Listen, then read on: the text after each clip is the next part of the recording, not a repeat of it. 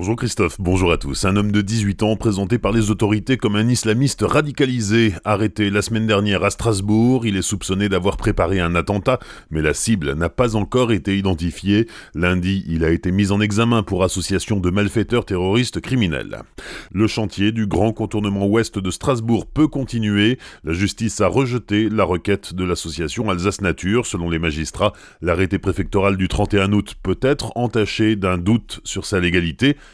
mais ils estiment que le suspendre constituerait une atteinte à l'intérêt général. Quelques 300 opposants au GCO ont manifesté hier en début de soirée place Broglie à Strasbourg, parmi eux le député Europe Écologie Les Verts Yannick Jadot. Vers 19h, des dizaines de manifestants se sont dirigés place Gutenberg pour poursuivre leur mouvement devant le siège de la Chambre de commerce et d'industrie.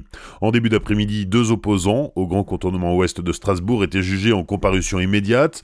La première, habitante de Pfilgrisheim, était jugée pour avoir utilisé une bombe lacrymogène contre les gendarmes qui tentaient de la faire descendre d'un arbre lundi matin à Dingsheim. Elle a été condamnée à trois mois d'emprisonnement avec sursis, assorti de l'obligation d'effectuer 105 heures de travail d'intérêt général.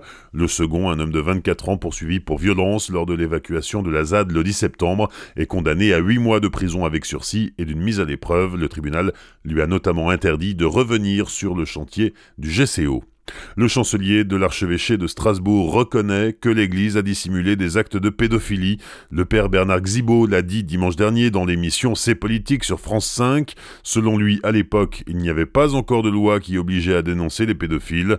Il affirme aussi qu'autrefois, il fallait à tout prix sauver la réputation de l'institution.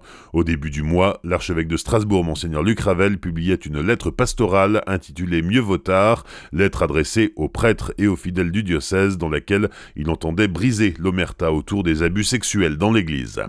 La mère de 26 ans et ses deux enfants de 3 ans et 4 mois blessés dans l'accident camion contre voiture le 11 septembre dernier sur la 35 à hauteur de Sainte-Croix en plaine sont hors de danger. Ils avaient été hospitalisés dans un état critique et leur pronostic vital était engagé. L'enquête a permis d'établir que les conducteurs du camion et de la voiture impliqués dans l'accident n'avaient consommé ni alcool ni drogue. Deux autres femmes avaient été tuées ce jour-là.